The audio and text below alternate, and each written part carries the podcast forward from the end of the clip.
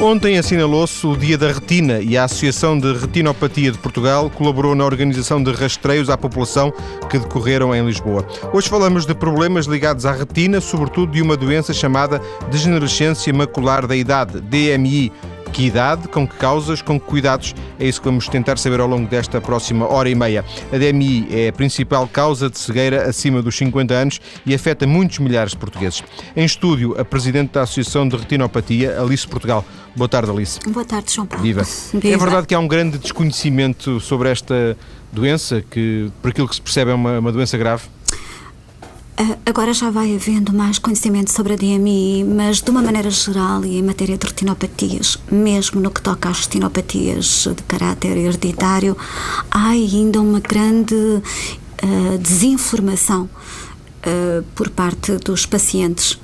E isso às vezes leva a que, no caso das que não têm cura, as pessoas procurem, compreensivelmente, encontrar alguém que lhes possa trazer alguma solução para o seu problema. E então é um defraudar de expectativas constante. E no que toca à DMI, muitas vezes as pessoas também não fazem o melhor percurso. E no caso da DMI, em alguns tipos de DMI, portanto, degenerescência macular ligada à idade, perdoe-me que isto já é uma rotina discursiva e às tantas Sim. A gente tem que descodificar a sigla, não é? Dizia eu que em alguns casos de degenerescência macular ligada à idade é fundamental que ela seja detectada, porque ela, se isso acontecer a tempo, se for descoberta a tempo, pode ainda ter tratamento.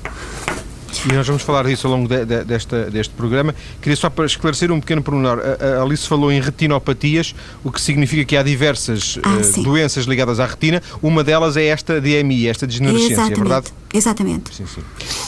Há também aqui algum tipo, do seu ponto de vista, como Presidente da Associação, alguma falta de atenção dos responsáveis, porventura da Direção-Geral de Saúde, no sentido de trazerem esta doença mais para a atualidade? Há muita coisa para fazer em termos de ter a visão como algo prioritário em agenda. As coisas estão a alterar-se devagar, mas estão a alterar-se. Houve em tempos, na minha perspectiva, e não falo tanto agora do ponto de vista da DMI, mas do ponto de vista das retinopatias hereditárias, impunha-se fazer... porque era mesmo um objetivo nosso, um objetivo estatutário que nós temos, que é conhecer a incidência real da doença, impunha-se, dizia eu, fazer um estudo epidemiológico, fazer um levantamento a nível nacional de quantos são e onde estão os afetados pelas retinopatias. Esse levantamento não existe nem para as retinopatias congénitas, nem para as adquiridas, como é o caso da DMI. Por vezes, há exatamente, se as pessoas não estão devidamente informadas, podem não recorrer atempadamente aos médicos e no caso da DMI, isso pode fazer toda a diferença para piores. Em termos de uma cegueira, li que poderão, mais ou menos em média, aparecer 3 mil novos casos por ano, tanto quanto a sua experiência e a informação que têm lhe podem dizer, ou nos podem dizer, estes números estão estáveis, são mais do que há alguns anos, são menos? João, como eu lhe expliquei... Não há números, não é? Não há. Todos os números que nós temos são apoiados em estimativas.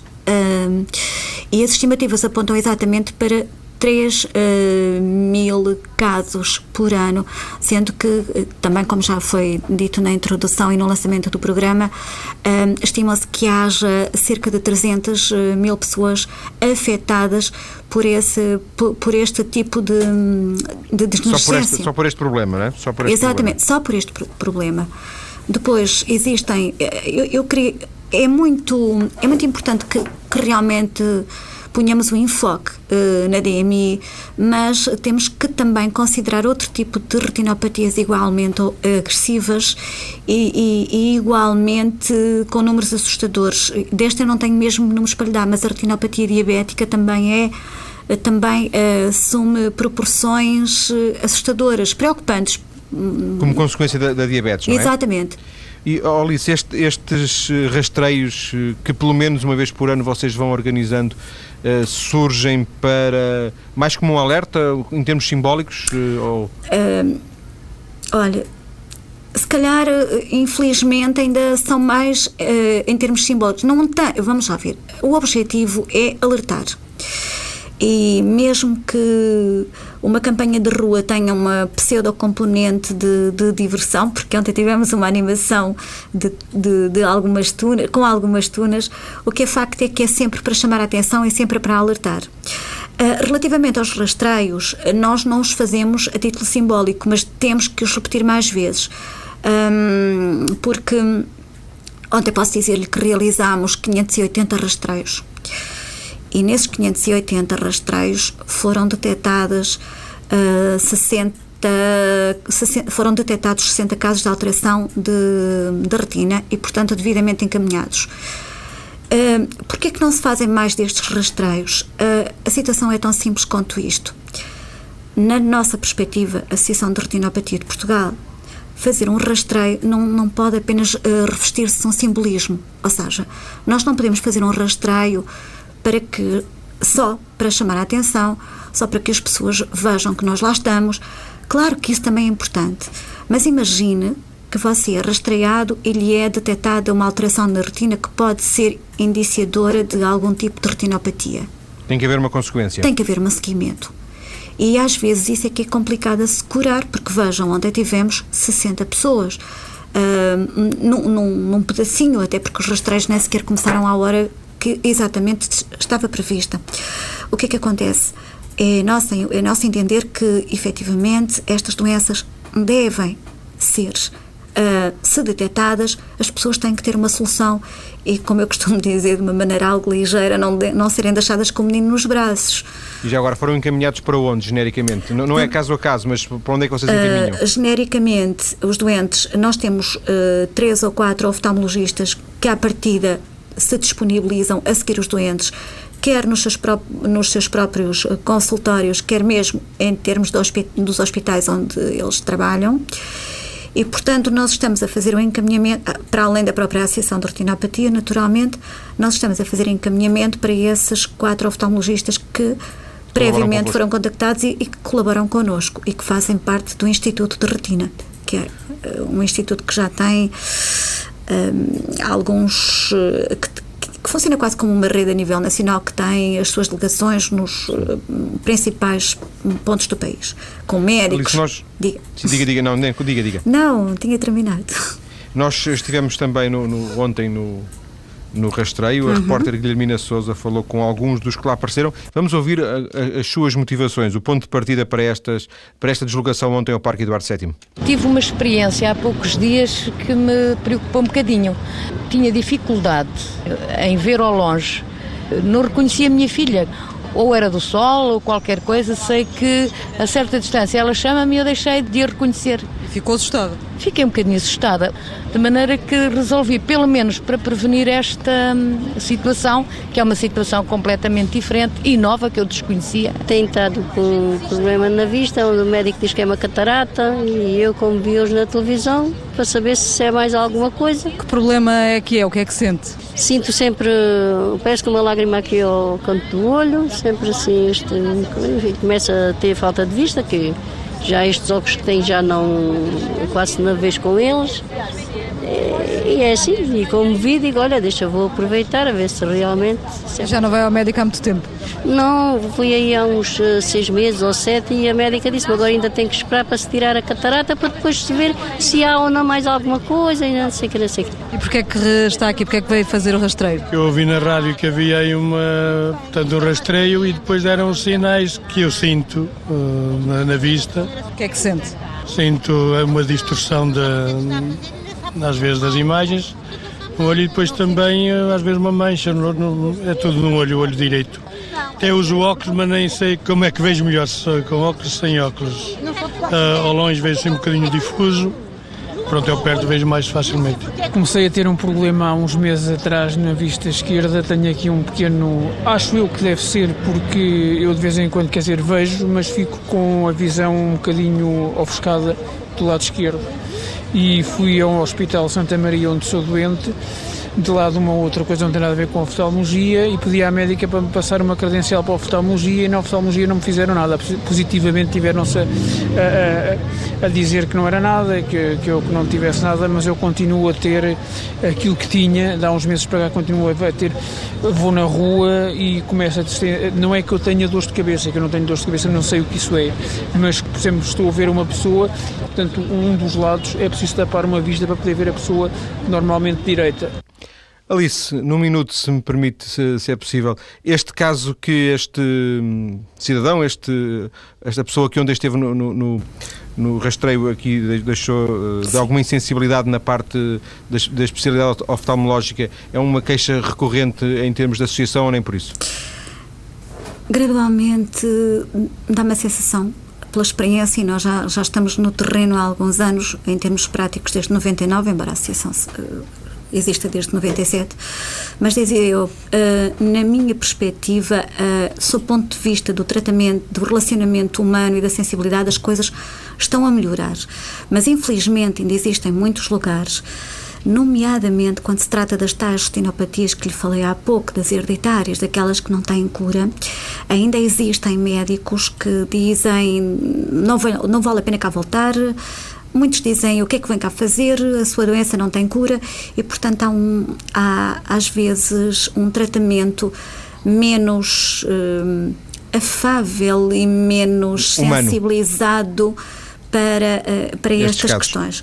Daqui um bocadinho, Alice, quando voltarmos daqui um bocadinho, vou precisamente perguntar o que é que a associação pode fazer para contrariar ou para ajudar a eliminar situações como esta. Até já.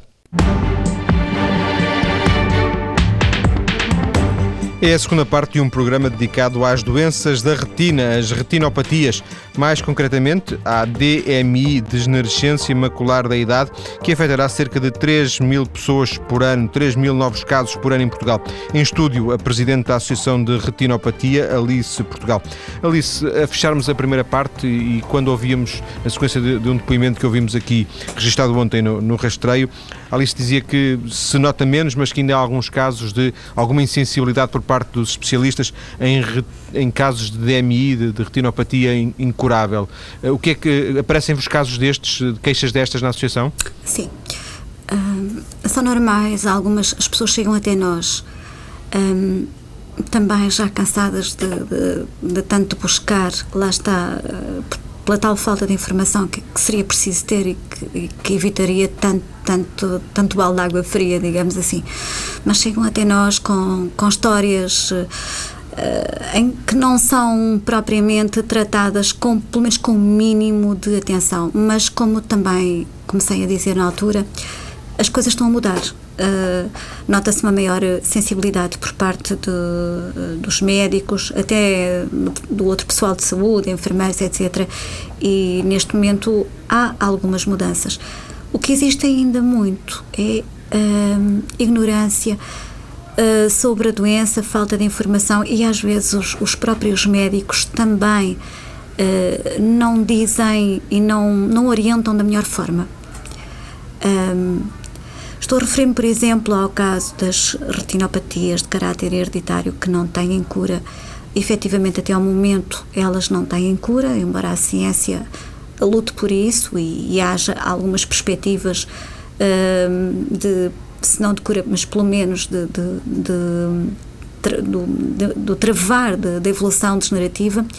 Mas dizia eu que, efetivamente, relativamente às hereditárias, então isso é muito visível e eles, de facto, apesar de elas não terem cura e independerem até, de facto, de fatores externos, porque, no fundo, é uma anomalia genética, é um gene que vem contrariado, que vem programado para matar, antes do tempo, precocemente, as células fotorreceptoras, não... Há, contudo, cuidados que se deveriam ter e que os médicos não orientam. Nomeadamente, procurar um apoio correto à baixa visão, que é uma... Se calhar não é oportuno falar nisto agora, mas gostaria de falar em qualquer momento. É uma área em que a associação tem apostado muito, porque se as pessoas não têm um presente fácil e têm que lutar com uma doença para o fim da qual não veem perspectivas, elas têm pelo menos de aprender a ver para terem um presente mais fácil, para terem mais qualidade de vida, e isso... Falou em baixa visão, é uma visão de mais imediata? Não, são considerados doentes com baixa visão todos aqueles que tenham uma acuidade visual igual ou inferior a 3 décimos. E, portanto, a partir daí há toda uma série de estratégias, de treinos, de atividades que se podem fazer com esses doentes no sentido de tentar rentabilizar ao máximo aquilo que eles ainda têm. Mas, para percebermos, o que é que uma pessoa com baixa visão, de uma forma muito genérica, consegue ver? Isso é tão complicado, eu vou-lhe explicar. Porque consegue orientar sozinho na rua? Depende, vamos ver. Consegue ver a televisão? João, vamos ver assim. Há várias patologias causadoras de baixa visão. E deixe-me só aqui, só para ter um exemplo, pegar exatamente nas retinopatias de caráter hereditário. Vamos lá ver. Elas consistem na degradação progressiva das células fotorreceptoras que se encontram na periferia e no centro. As do centro chamam-se cones e têm uma determinada função, que é a visão de pormenor, do detalhe, da cor, da letra, dos traços dos rostos, etc. A visão periférica tem uma outra função, tem a função, por exemplo, de ver em condições de baixa luminosidade. O que é que acontece? Há determinadas retinopatias hereditárias cujo comprometimento começa, por exemplo, da periferia para o centro.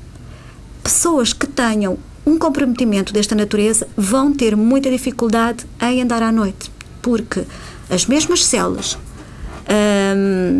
que estão na periferia são também as tais responsáveis por condições de baixa luminosidade, não deixam que a pessoa tenha uma visão correta à noite, tem a chamada cegueira noturna. Por outro lado também, como a periferia não vê, as pessoas têm uma visão designada normalmente por visão tubular. Essas pessoas têm naturalmente uma maior dificuldade em andar na rua porque não vêm para os lados, vêm só em frente.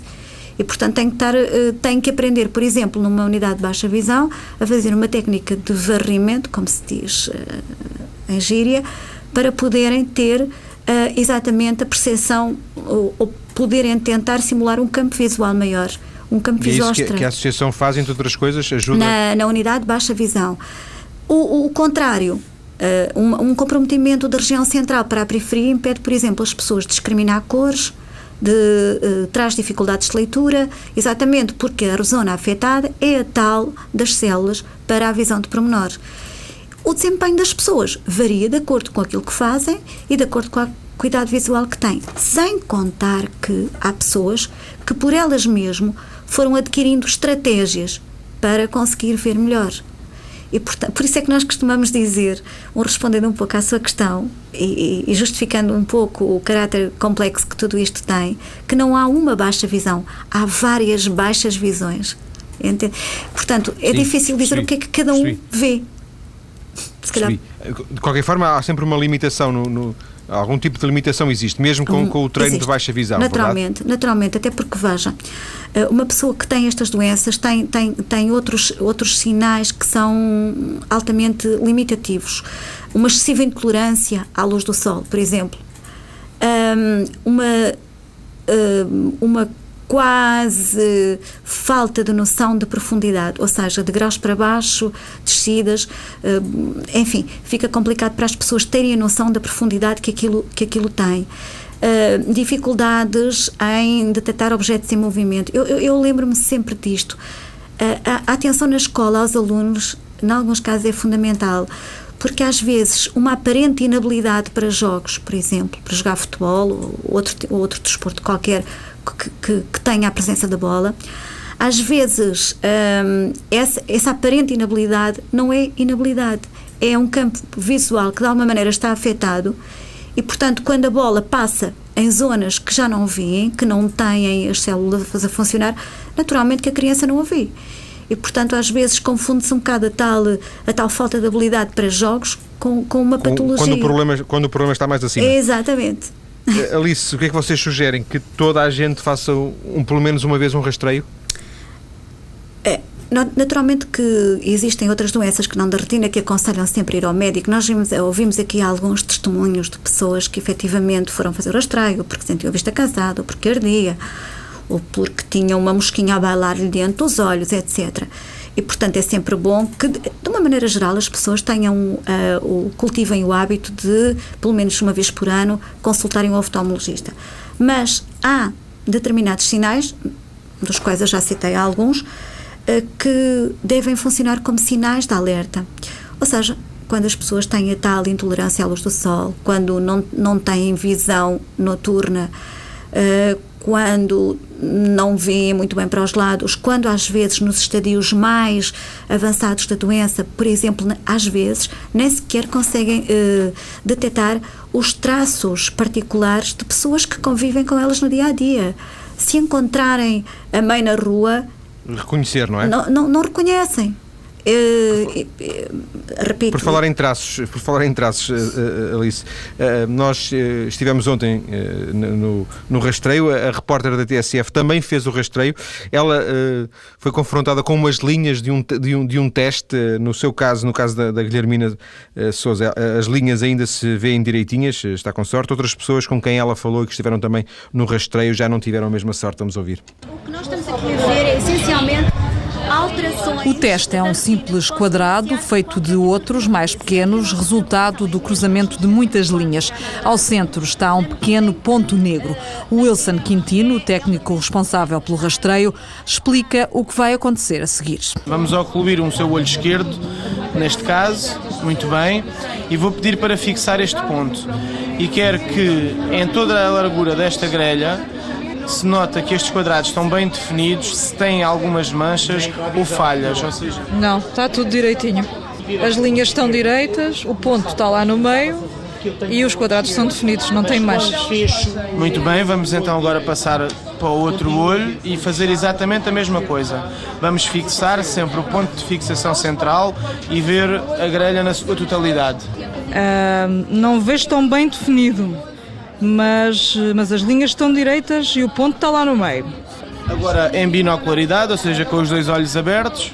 Com os dois olhos abertos vejo bem, vejo melhor.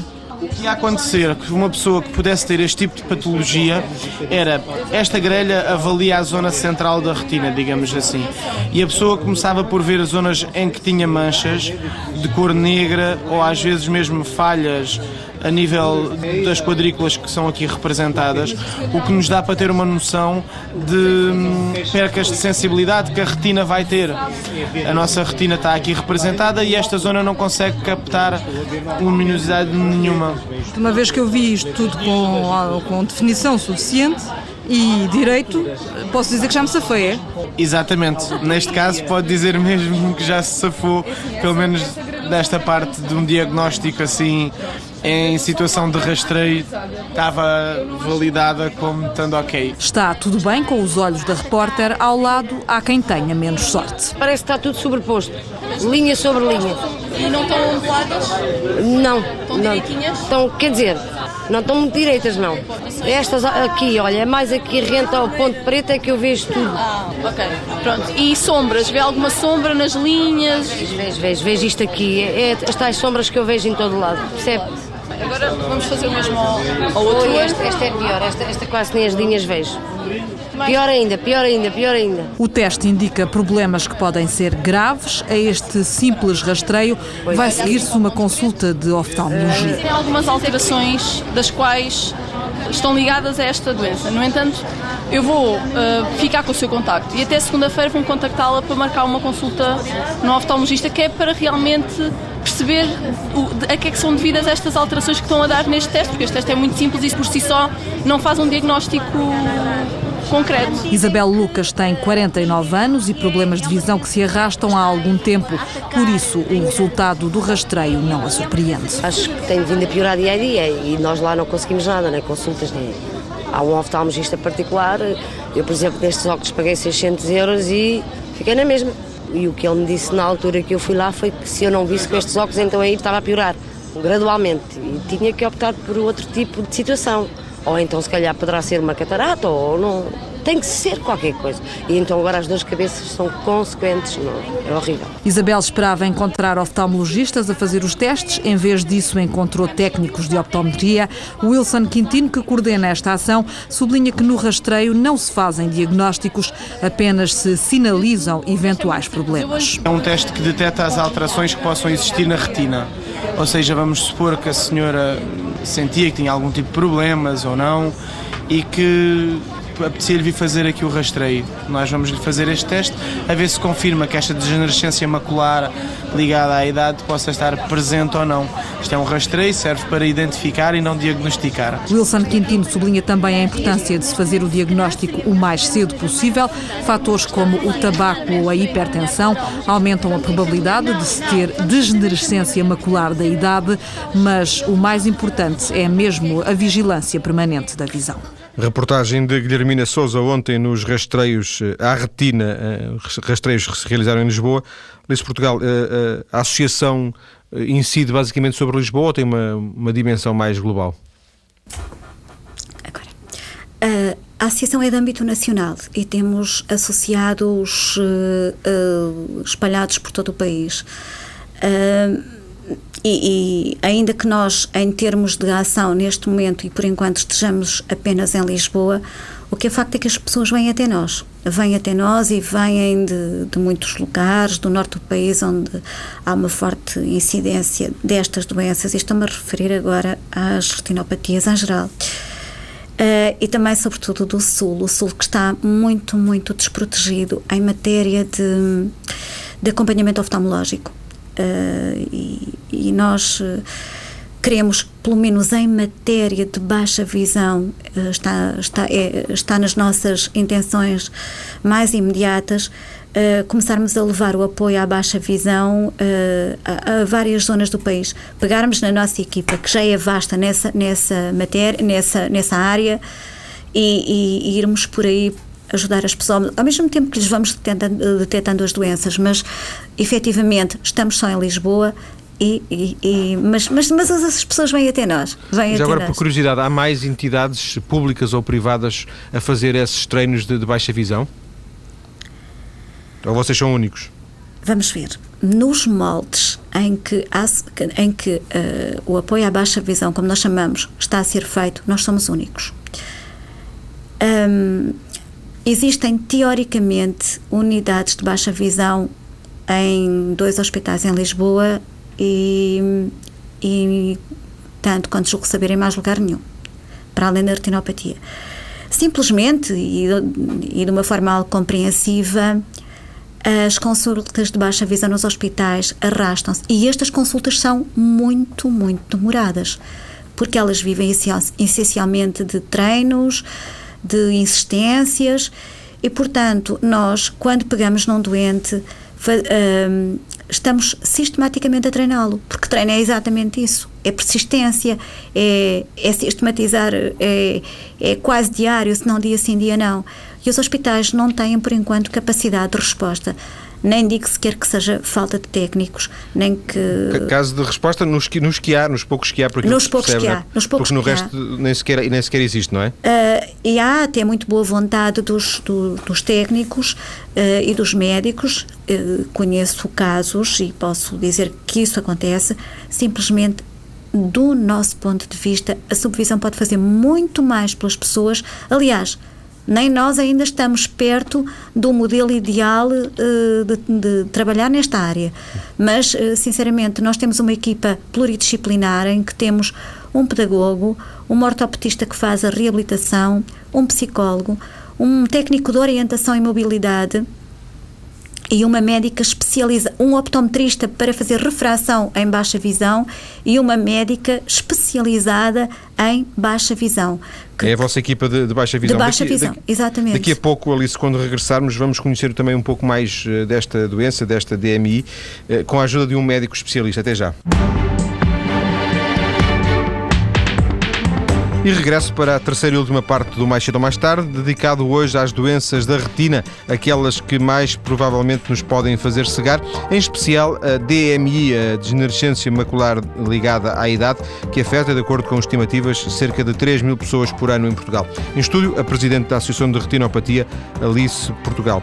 Alice, no início desta conversa, já lá vai mais de uma hora, falou-nos em retinopatias hereditárias e congénitas, não é? Portanto... hereditárias, congénitas, e também lhe falei das retinopatias diabéticas. Aliás, nas jornadas que agora estão a decorrer no Montepeu, foram essas, no auditório do Montepeu, foram essas, peço desculpa, as três retinopatias que constituíram o universo das nossas abordagens, porque de facto eles são os tipos mais significativos, digamos. Mas assim, há umas que são hereditárias, outras que são adquiridas. Exatamente, exatamente. Mas há uma há diferença entre aquelas que, digamos, são hereditárias e aquelas que, de alguma forma, depois vêm a ser adquiridas, provavelmente por alguma transformação genética?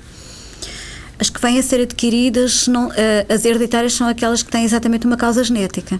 Não é? As que já nascem... As adquiridas não resultam de uma causa genética, é isso?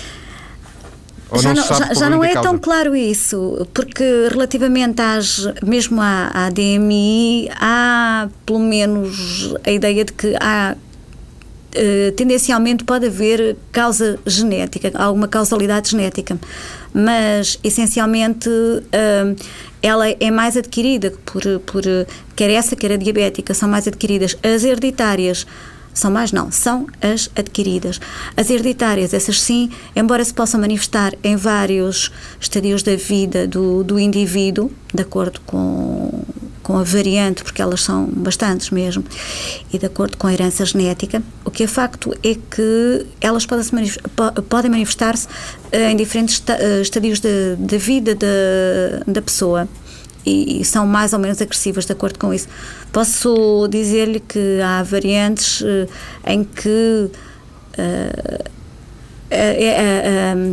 a degenerescência se manifesta logo nos primeiros anos, com 1 ano de idade, 2 anos de idade, a chamada Amaurose congénita de Leber, que é uma das variantes, mas o denominador comum delas é mesmo a degenerescência progressiva das células fotorreceptoras.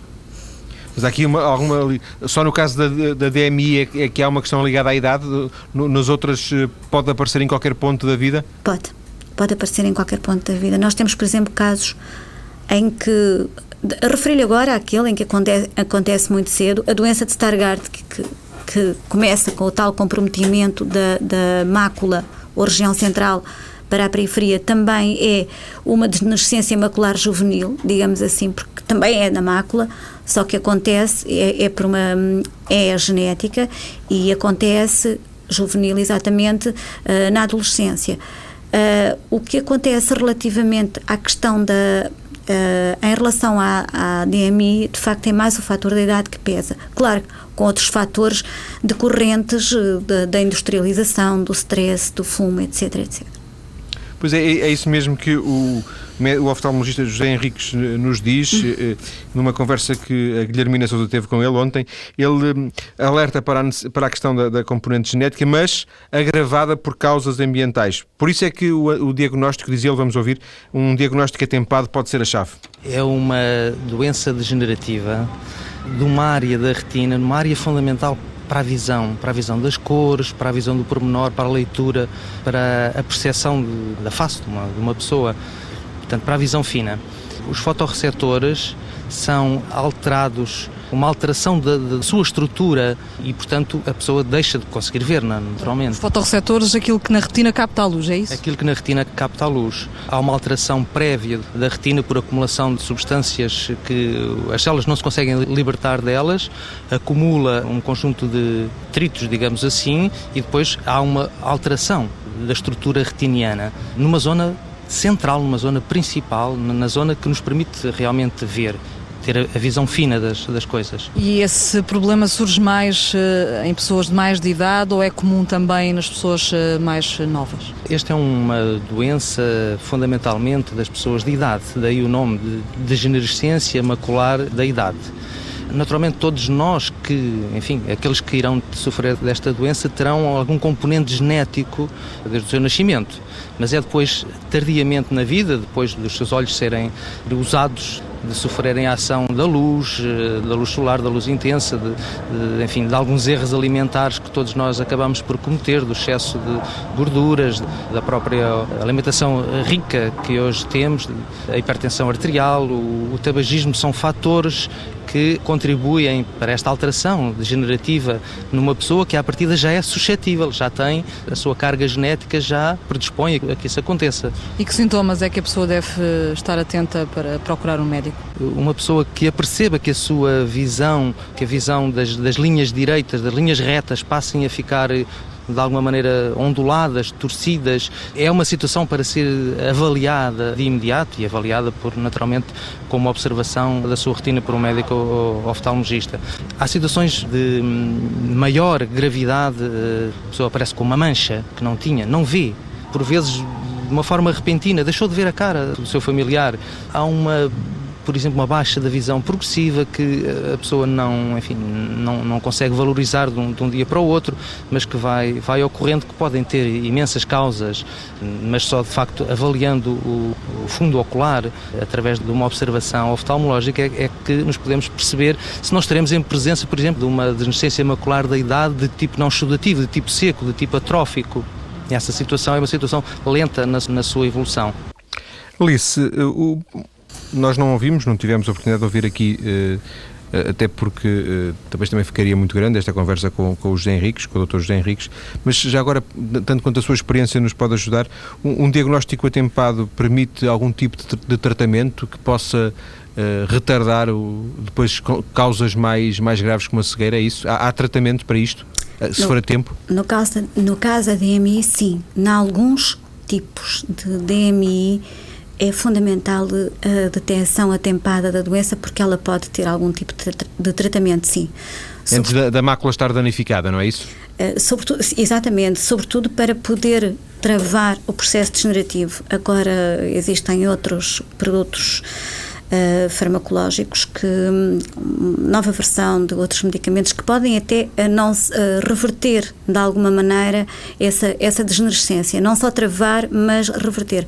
Repito, se ela for muito no início, é isso? Exatamente. Se ela for muito no início. Se for do tipo sedativo, como o doutor explicou, ou seja, numa linguagem mais comum que nós usamos, se for de tipo úmido, porque as secas por enquanto ainda não têm ainda não tem existe nenhum tratamento, operações, etc. Nada disso resulta, não é? Se a mácula estiver já danificada. Não, a operação no sentido do termo de cirurgia, não. O tratamento realmente também é feito com...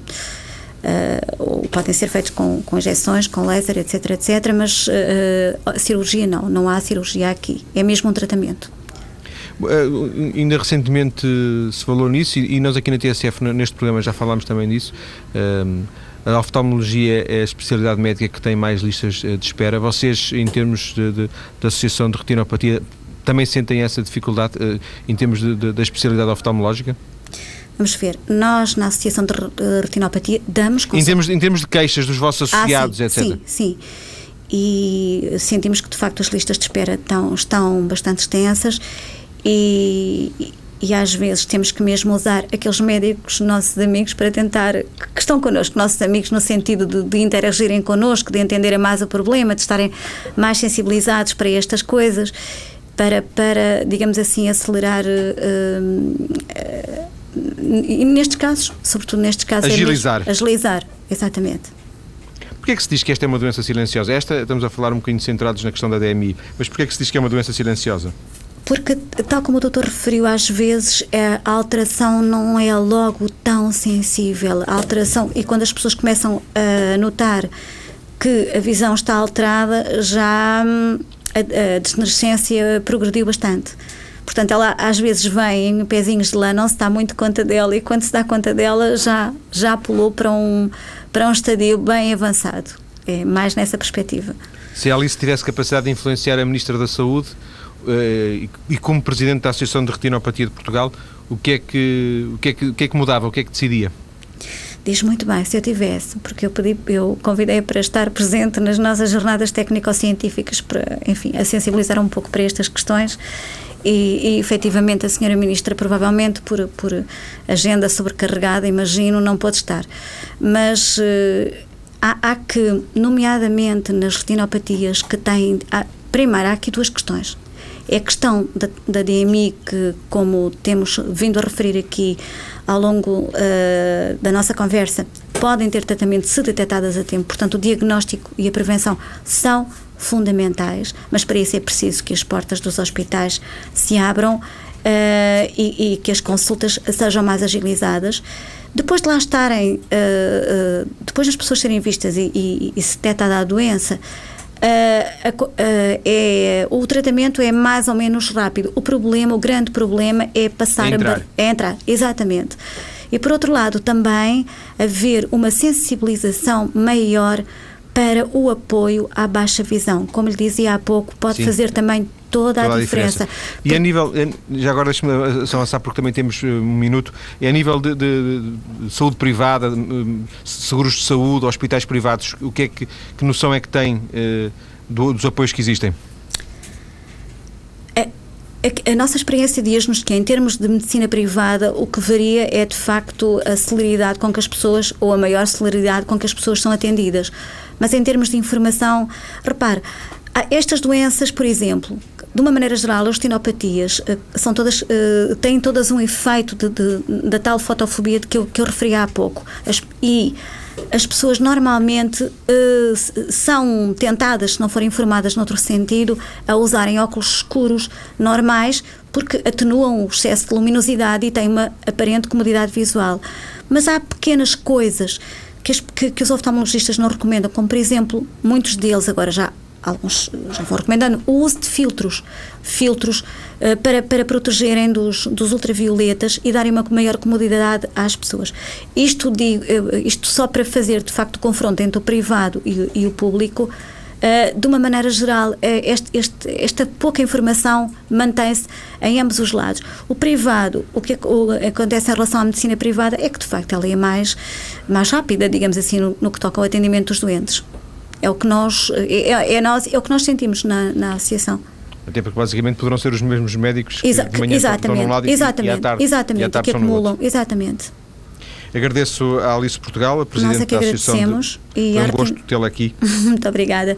E a Associação de Retinopatia estará à disposição de todos para informar e para ajudar no que for necessário. E os ouvintes podem também chegar lá através da nossa página maiscedo.tsf.pt. Obrigado, Alice, por esta tarde em que passou aqui na TSF a falar-nos da associação e, sobretudo, destas doenças ligadas à retina.